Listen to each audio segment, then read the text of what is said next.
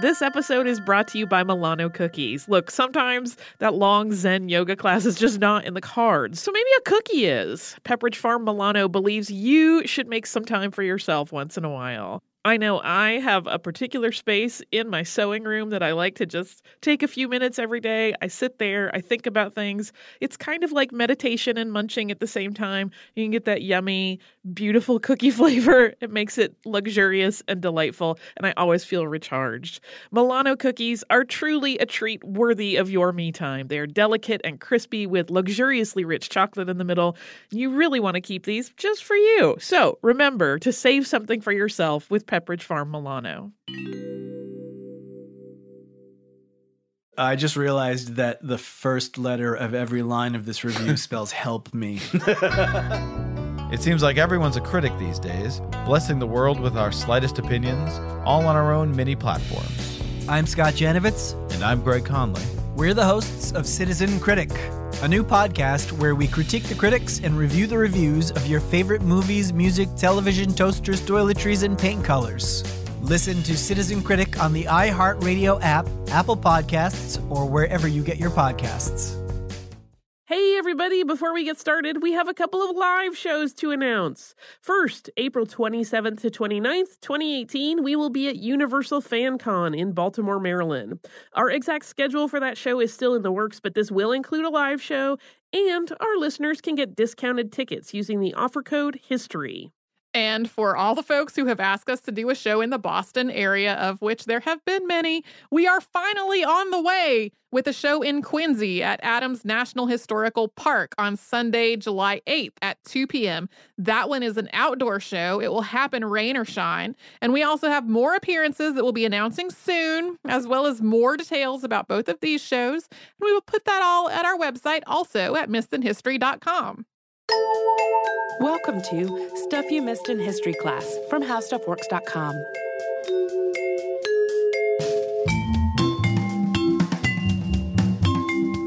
Hello, and welcome to the podcast. I'm Holly Fry. And I'm Tracy V. Wilson.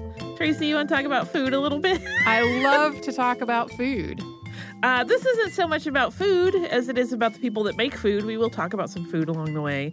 Uh, today, no secret, there's a whole entire industry around celebrity chefs. And often they'll start on TV, but then they tend to branch out. So today, there are so many chefs with branded cookware lines and food lines and endorsement deals. And, you know, their restaurants are well known throughout the world and people go to see them. And their faces on the outside sometimes. Yeah, like being a celebrity chef is a thing now. Uh, but the first celebrity chef, it might surprise you to learn, was around long before uh, Farnsworth ever conceived of the television, which launches most celebrity chefs today.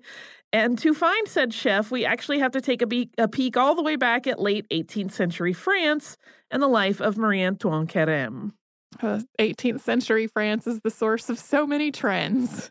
It is, and I will confess it's one of the areas of history that I love. So Yeah. uh, that's why you're getting it today. Yeah. Well, and it's it's incredibly incredibly possible that there are also famous chefs in other parts of the world, but this was the Mhm. one that like took it to a whole other level. Yeah, certainly in the Western world, this is definitely the first celebrity chef. So we are talking about Marie Antoine Carême, who was born in a slum in Paris on June 8th, 1783. His family was massive and it was also destitute. He was the 16th child in the family and was named after Marie Antoinette. This is a little bit of a weird choice for a baby name at this point. Marie Antoinette was not beloved by this time, but uh, the reasoning for why his parents decided to name him after her is not clear. What is clear is that soon after he was born, he was being called by Antonin instead of Marie Antoine. And then throughout his life, he would shift among various uh, combinations of his name. Yeah, at one point, like there are instances where he's referred to as Marc Antoine, even. Um, the name Antoine gets moved around a little bit. And because he was born to a very poor family at a time when France was deeply unstable, it wasn't long before Antonin was abandoned. And it's unclear exactly why, but this is Carême's account of his abandonment as dictated to his secretary, Frederic Fayot. Quote, his father, with 15 children, was a prey to a very painful poverty. This man was frequently intoxicated, perhaps out of disgust with life, and his irregularities of conduct increased the misery and sorrows of those whom he had to feed. One day, when he returned before dinner, he took his young son with him. They went to the fields. After the walk, they returned to dinner at the main barrier. That's the gates of France. When the meal was over, the father spoke of the future to the poor child and urged him to part with his family. Quote, Go, child, go well. In the world there are good trades. Let us languish. Misery is our lot. We must die there. This time is that of beautiful fortunes. It is enough to have wit to make one, and you have it. Go, little one, and perhaps this evening or tomorrow some good house will open for you. Go with what God has given you. These words, which are almost remarkable in the mouth of this simple workman, always resounded in the ears of Carême. Forty years after having heard them, he still had before his eyes the bitter face of his father. The young Carême was left in the street, literally. He did not see his parents again.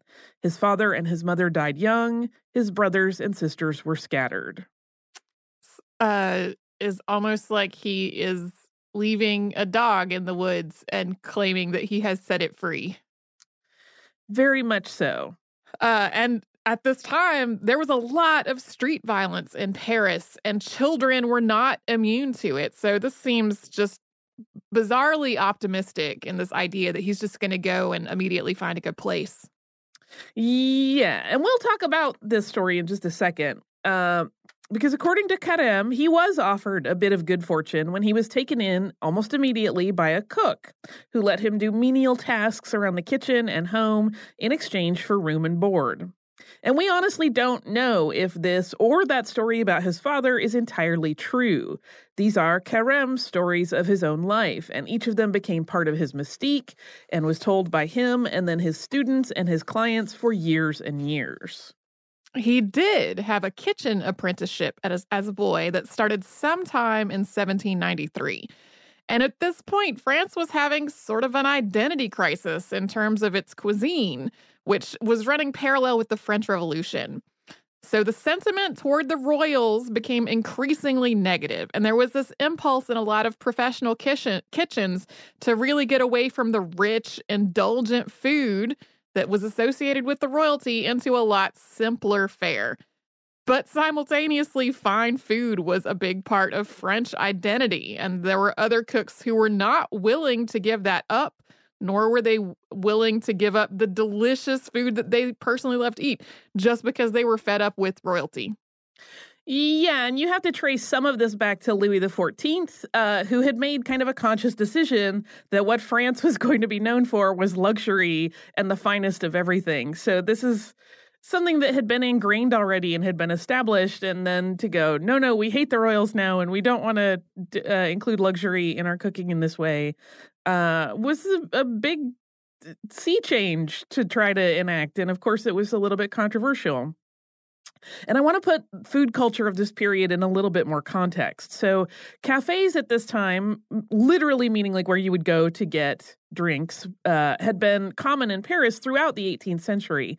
But it wasn't until the late 1700s that restaurants, in the sense that we think of them now, popped up. So, starting in the 1760s, there were places to get restaurant, those were soups. Uh, the word restaurant came from the root restaurer, which means to restore. And these soups were believed to be almost medicinal in nature, intended to restore the body's vigor. And from there, that concept evolved so that the soup served began to be seen less as a curative and more as a food and something to just be enjoyed. And so too did the word restaurant evolve to become the place and not just the soups, and then, of course, to include other menu offerings. As a devotee of soups, I am behind this. Well, you would have loved Carême because he was obsessed with soups, uh, and his soup recipes are the stuff of legend. so, in the context of the politics of the day, the so called restaurant soups were considered health food of a sort. They were associated with the common man. And then cuisine par excellence, which were the, dec- the decadent dishes that wealthy people favored, that was considered to be unwholesome and intended to encourage gluttony. So there was this whole morality element in play in denouncing the rich foods that the aristocracy favored. I think this still exists today. Yeah, for sure. Uh, and in 1782, just before Carême was born, the book Histoire de la vie privée des Français, which was a history of French private life, was published by Pierre Jean Baptiste Le Grand d'Aussy. And it was not about general life, as the title might suggest, but about food, although it was originally intended to have a broader scope. But apparently, he became so obsessed with the food portion of his writing and research that that took up the whole volume. But what this really indicated was that despite this contest of ideas that was going on as to what direction French cooking should go, there was clearly a sense of French cuisine as being worthy of examination and of historical documentation. Ideas like nouvelle cuisine, literally new cooking, and the idea that cooks should be inventing new recipes to please people's palates had been around since at least the 1730s, as France was trying to uh, seek an identity in the kitchen and at the table. And the concept of cooking as an art was also beginning to take, take shape, but wasn't yet fully formed. Uh, yeah, I was reading an interesting piece that mentioned that it was interesting that cooking emerged as an art, but other trades that required equal levels of skill and consideration didn't ever quite get to that level. Uh, but as France moved into the 19th century, many of the cooks who had worked in the homes of, up, of the upper class suddenly found themselves without work as the aristocracy fled in the wake of the French Revolution. And those cooks often set themselves up as chefs in their own restaurants in order to make a living a word on the words cook versus chef at the time. So today, the word chef implies a certain level of formal training. And a lot of times it indicates a management position within the kitchen. And there are subdivisions below an executive chef in a modern kitchen, and they follow this established hierarchical system known as the Brigade de Cuisine. But the word chef, which literally means head or chief, wasn't codified as a cooking related term in the 18th century. It actually wasn't used in the chef de cuisine sense until 1826, according to Merriam Webster. So when we dip back and forth between chef and cook in speaking of these people who worked as servants in the homes of the wealthy and then set up their own shops, we're really using it more in the chief sense rather than in the formal training of food prep sense. And most people learned the trade of preparing meals informally through an apprenticeship at this point. There was not uh, an instance where there were certifications or established training programs for chefs. If people are curious, the Oxford English Dictionary agrees with Merriam Webster on this. So we're about to jump back into Carême's place and all this culinary upheaval, but we're going to pause quickly for a little sponsor break before we do. Hey, listeners, I wanted to tell you about a new podcast from iHeartRadio called The Women, hosted by Rose Reed. It is a fascinating and deep dive interview show where Rose talks to changemakers and disruptors and she finds out what really drives them. So she will ask each of them, What was your first stand? And how do you navigate success and failure? And really, what's the cost of fighting for others? These interviews are really personal and they're candid and sometimes they're a little bit crass, but they are always really enlightening. You can listen to these firebrands and take away lessons that will help you navigate your own life and forge your own path. The debut season includes women like Valerie Plame, the former CIA agent who is now running for Congress, and whistleblower and pediatrician Dr. Mona Hanna-Attisha, who exposed the Flint water crisis and became the center of a swirling, swirling amount of problems, uh, and the legendary Buffy Sainte-Marie, 60s songwriter and activist. Uh, I have personal interest in this show because I adore Rose and I executive produce it, and I think you're really going to enjoy the way that she gets into these conversations that feel like two friends talking, and they are an absolute delight. So, subscribe to The Women on the iHeartRadio app, on Apple Podcasts, or wherever you get your podcasts. Hey, Holly, we have some exciting news. Yeah, I am wildly excited, and uh, people will have another opportunity to watch me cry at art. yeah, you sounded so calm, and it's not a calm situation at all.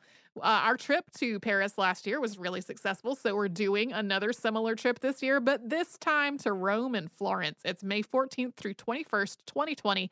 And like last time, it is with a company called Defined Destinations, who is planning out this whole trip for us. Yeah, and during that week long trip, we are going to see some of the great art that we have talked about on this show many times, including Michelangelo's David. We are going to go to Tuscany. We're going to visit St. Peter's Basilica.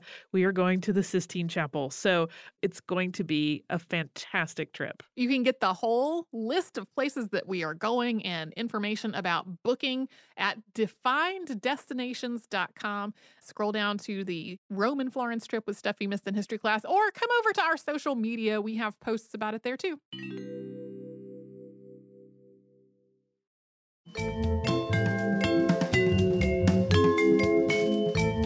So, in the midst of all of this uh, food culture and shifting that we were talking about, was young Carême, who worked in the tavern where he was taken in initially for several years, and then moved to a restaurant in 1798. And after two years there, he then moved when he was hired in a patisserie run by Sylvain Bailly, where he spent several years learning baking and confectionery.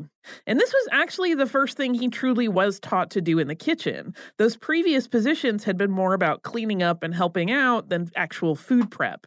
And he wouldn't learn to cook a full meal until later. With his employer's permission, he also started educating himself because he hadn't received any formal education as a child. Carême taught himself to read and write over the years from the ages of 13 to 18. And as his reading comprehension got better, he also just started reading voraciously. He studied books on travel and then books about architecture. He also started sketching buildings, and he used these sketches to create centerpieces made with a sugar and gelatin modeling paste called pastillage. He eventually started studying science to gain an understanding of how all the different ingredients combined. Yeah, he was passionate about education his whole life. And there are many instances where, if you're reading any biography of him, it will mention how almost his entire life he was constantly running to a library because he just wanted to learn more. And the work that he was doing at Bailly's Patisserie, which was one of the best known and most highly regarded in the city, was largely focused on catering. So Bailly and his staff would prep and deliver baked goods and sweets to large parties and banquets, known as extraordinaires or just extras, uh, hosted by high society patrons. These massive architectural pastillage centerpieces were, I mean, they were big. A lot of times they were more than a meter wide and sometimes even taller. Uh, they gained the attention of heads of state and the aristocracy. Everything from crumbling Greek ruins to pastoral scenes to the Great Pyramids could be found in Carême's repertoire of sugar sculptures. When one of his works of art was made for a ball or a state dinner, a lot of times it was placed at the head table. Yeah, Bailly was, you know, he had a whole staff, but usually if Carême made something for for any feast, that went in front of the most important people. And Carême made his way up to the position of first pie maker at Bailly's Patisserie, which was basically as far as he could go there. And he attributed his achievements during this time, those masterful centerpieces, his mastery of baking, and his education to a dogged work ethic, later writing, quote, I succeeded in my plans, but how many nights I stayed up in order to do so. Having gotten to the highest position that he could while working for somebody else, Carême transitioned into a new place. He started working in the patisserie of the chef Gendron, and he continued to operate it underneath under that man's name. But Carême was actually the one running things. This move was made with the assurance that he would still be available available to work with Bailly on some catering events. And he was once again burning the midnight oil and beyond as he ran his own kitchen, although it was under a different name, and used his name essentially as an artist for hire.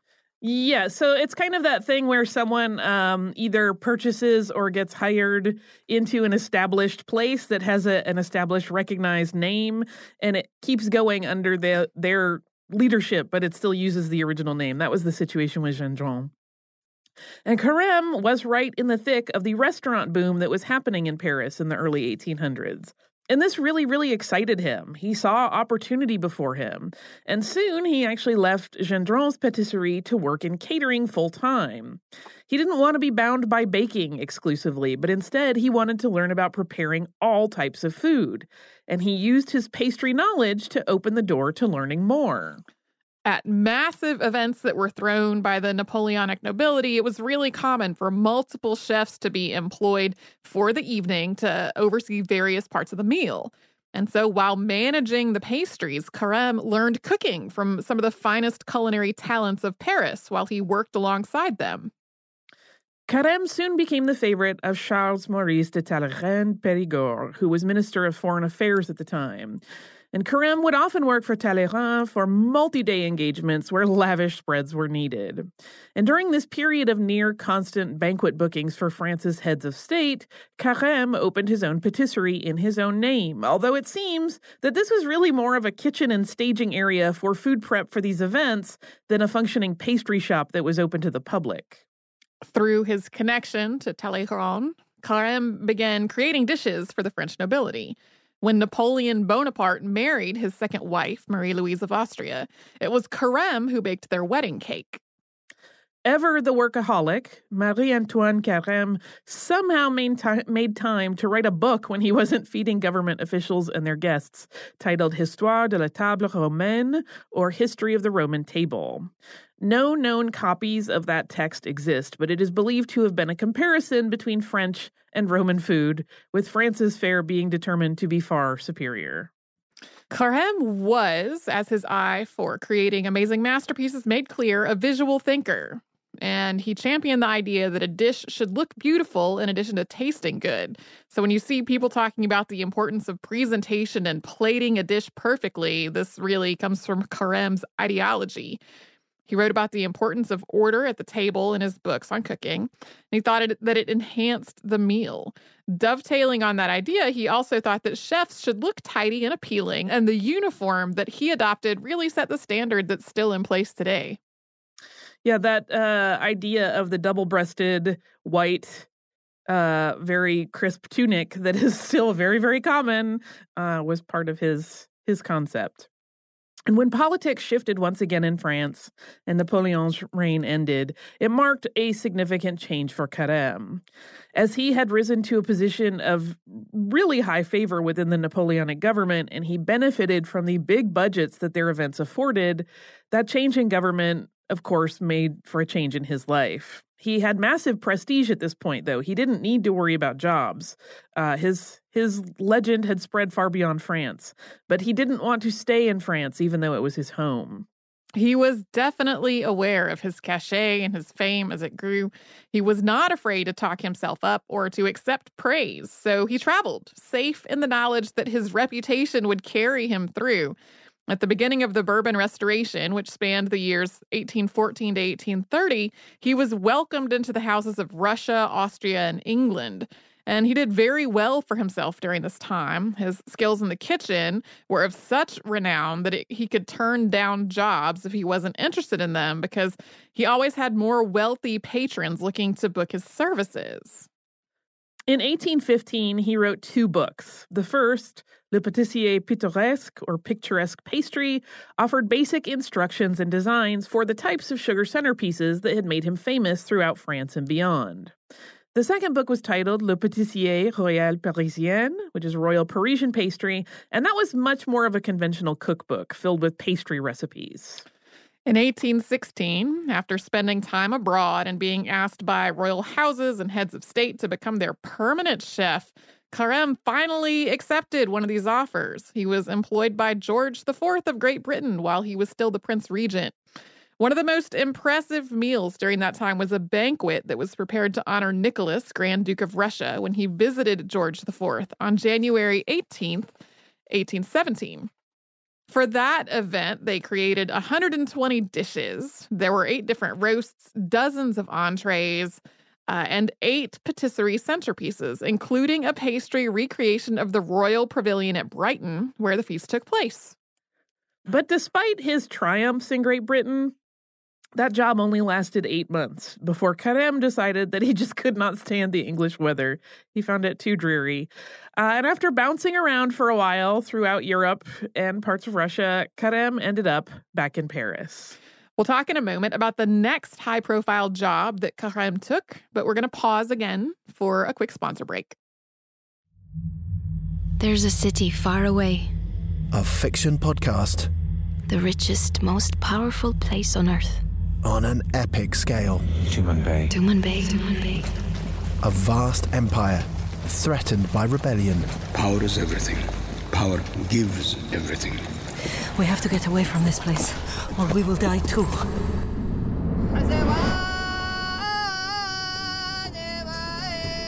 The truth makes us strong. Tuman Bay is our destiny. History and fantasy collide. They are among us. Who? First a few, and now many. From creators John Scott Dryden and Mike Walker. The only thing I ask of you is total and complete loyalty. Now on the iHeart Podcast Network, Tuman Bay. Be sharp and die for Tuman Bay! Listen to all episodes of Tuman Bay seasons 1 and 2 now for free on the iHeartRadio app, Apple Podcasts, or wherever you get your podcasts.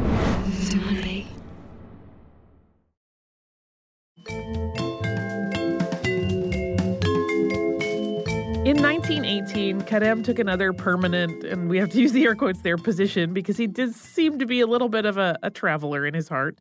Uh, this time it was in St. Petersburg to work for Tsar Alexander I, managing his kitchen staff. Once again, this did not last long. And after that, he worked for a string of people, including the English ambassador to Vienna, Lord Stuart. And Carême actually had a bit of a tricky time connecting with Lord Stuart after the cook had left St. Petersburg, but he did eventually catch up with the ambassador on his travels, and then they traveled together to London for George IV's coronation. But they didn't actually make it there in time, and then they went their separate ways. Uh, Stuart headed back to Vienna and his job, and Carême once again returned to Paris. In the early 1820s, he published another book, this one titled Le Maître d'Hôtel Français, or The French Maître d'Hôtel. This book featured an essay discussing the merits of old versus new cuisine and a variety of menus based on the calendar. Yeah, it's basically like if you're going to manage uh, uh, meals for fine people, here are some sample menus you could use, no matter whether you are in the finest houses of Vienna or London or uh, St. Petersburg. He basically kind of used all of that knowledge he had gleaned working in all of these very high profile places and put together sample menus for someone to follow. I had an instant where I was about to ask you, is this like a seasonal food thing? And then I was like, of course it was. Because th- this was a, an era before so much modern technology where you can have seasonal foods year round a lot of time. Well, and that was actually something, you know, they were obviously there were ways to preserve and pickle things, but like one of the the things that made Talleyrand allegedly like really just adore him is that Talleyrand um challenged him at one point back during the the reign of Napoleon to create seasonal menus, basically never repeating a dish and always using the freshest fruits and vegetables. And apparently, Carême did just a super bang up job of this. And so everyone was like, wow, he's amazing. He doesn't even need preserves. Like, uh, he was really, really good at doing seasonal um, cooking. He did, however, continue to have weird luck with jobs that didn't quite pan out until he began working for financier Baron James de Rothschild in 1824. And he actually worked for Rothschild longer than he had in any other position for five years up until 1829.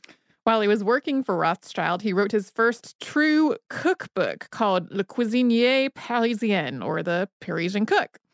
The that book was published in 1828, and he almost immediately started working on a second version of it. He also reopened his patisserie after he finished his work uh, with James de Rothschild. Yeah, we he had made that book of pastry recipes, but this was really like a comprehensive cookbook that included many courses throughout a meal. Um, and Carême was actually busy expanding this book because he really loved it when he died on January 12th of 1833. He died quite young. He was only 48 at the time, and it turned out that all of those years of looking after food that was cooking over a coal fire had really damaged his lungs. Volumes one and two of that new expanded cookbook that he had been working on when he passed, L'Art de la Cuisine Française au XIXe siècle, which is the art of French cooking in the 19th century, came out later in the year of his death, 1833. The third volume of this came out in 1835, and one of his students finished the last two volumes and published them in the 1840s. His cookbooks are among the first that really show, with step by step sketches in a lot of cases, how to create what became French haute cuisine. And but in his mind, these foods were really for the home. His career, which went from working for a business to working as a freelancer at banquets to working in private, though wealthy homes, really traces his evolution of the idea that beautiful, delicious food should be accessible and part of home life. And for clarity, this does not mean that he thought fine food should be simple. He was infamous for concocting really complicated recipes that could t- take days and days to prepare. Uh, one of the things I stumbled across while I was prepping this was a blog by someone who is uh, pretty versed in French cooking and has done a lot of these and and they made one of his famous soups and it took them 5 days because there are so many steps. Uh, and it has a very complicated even the way it had to be arranged in a shallow soup bowl was laid out very clearly uh, because again he was obsessed with presentation but he really still thought that that information those recipes should become a part of the everyday Carême's legacy is global and ongoing. It reaches far beyond French food. Just like his concepts of presentation and fine cooking at home persist, even his concrete ideas shape a lot of the dishes we still eat today. For example, he believed in what he called the four mother sauces or grand sauces that formed the basis of all good cooking. And these sauces were velouté, which is made with a simple roux and a stock. So, roux, if you do not know, is uh, butter and flour quickly uh, combined in a pan, and then it can be treated different ways. Espagnole, which is a brown sauce, which is made with a dark brown roux. Once you combine those things, you let it darken, and then you add beef or veal stock and stewing bones in some cases.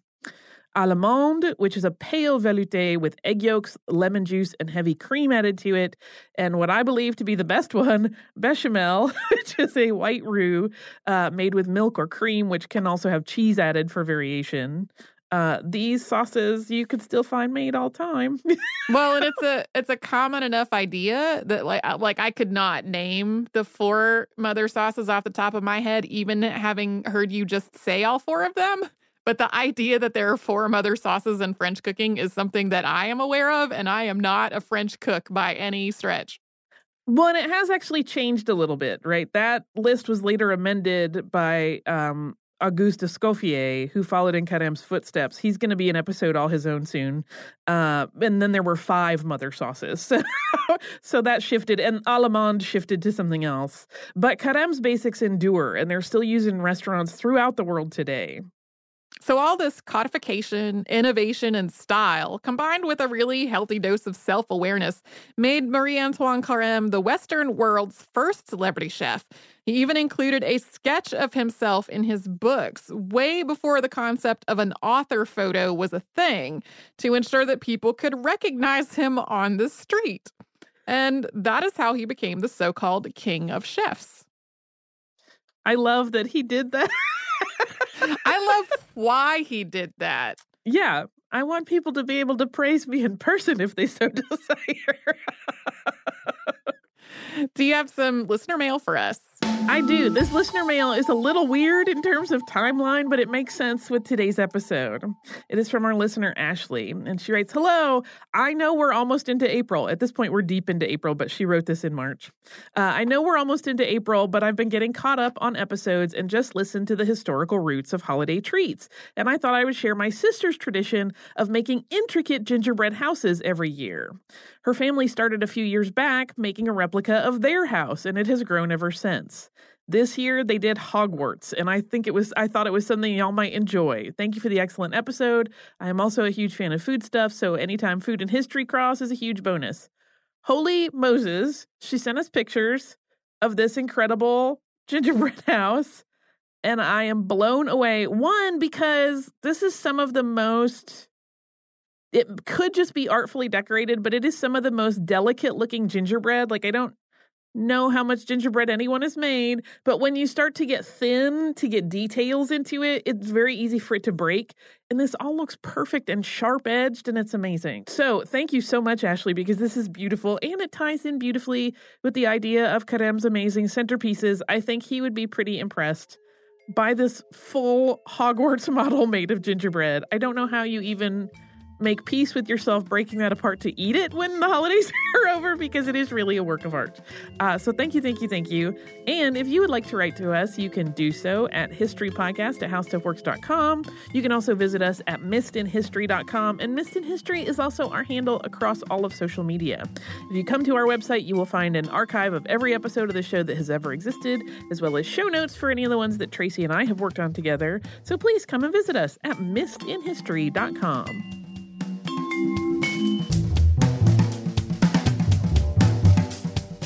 For more on this and thousands of other topics, visit howstuffworks.com.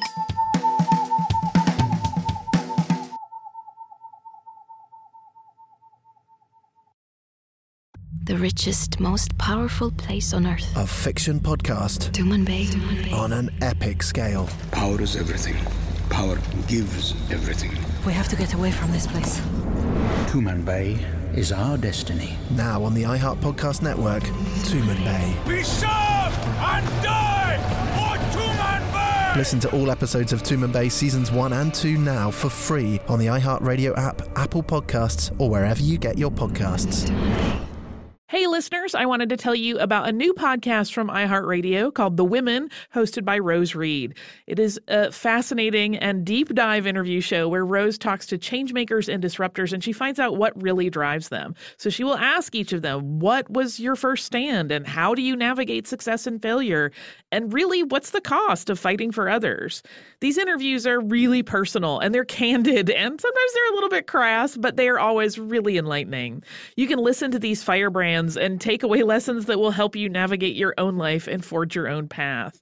The debut season includes women like Valerie Plame, the former CIA agent who is now running for Congress, and whistleblower and pediatrician Dr. Mona Hanna Attisha, who exposed the Flint water crisis and became the center of a swirling, swirling amount of problems, uh, and the legendary Buffy Sainte-Marie, 60s songwriter and activist.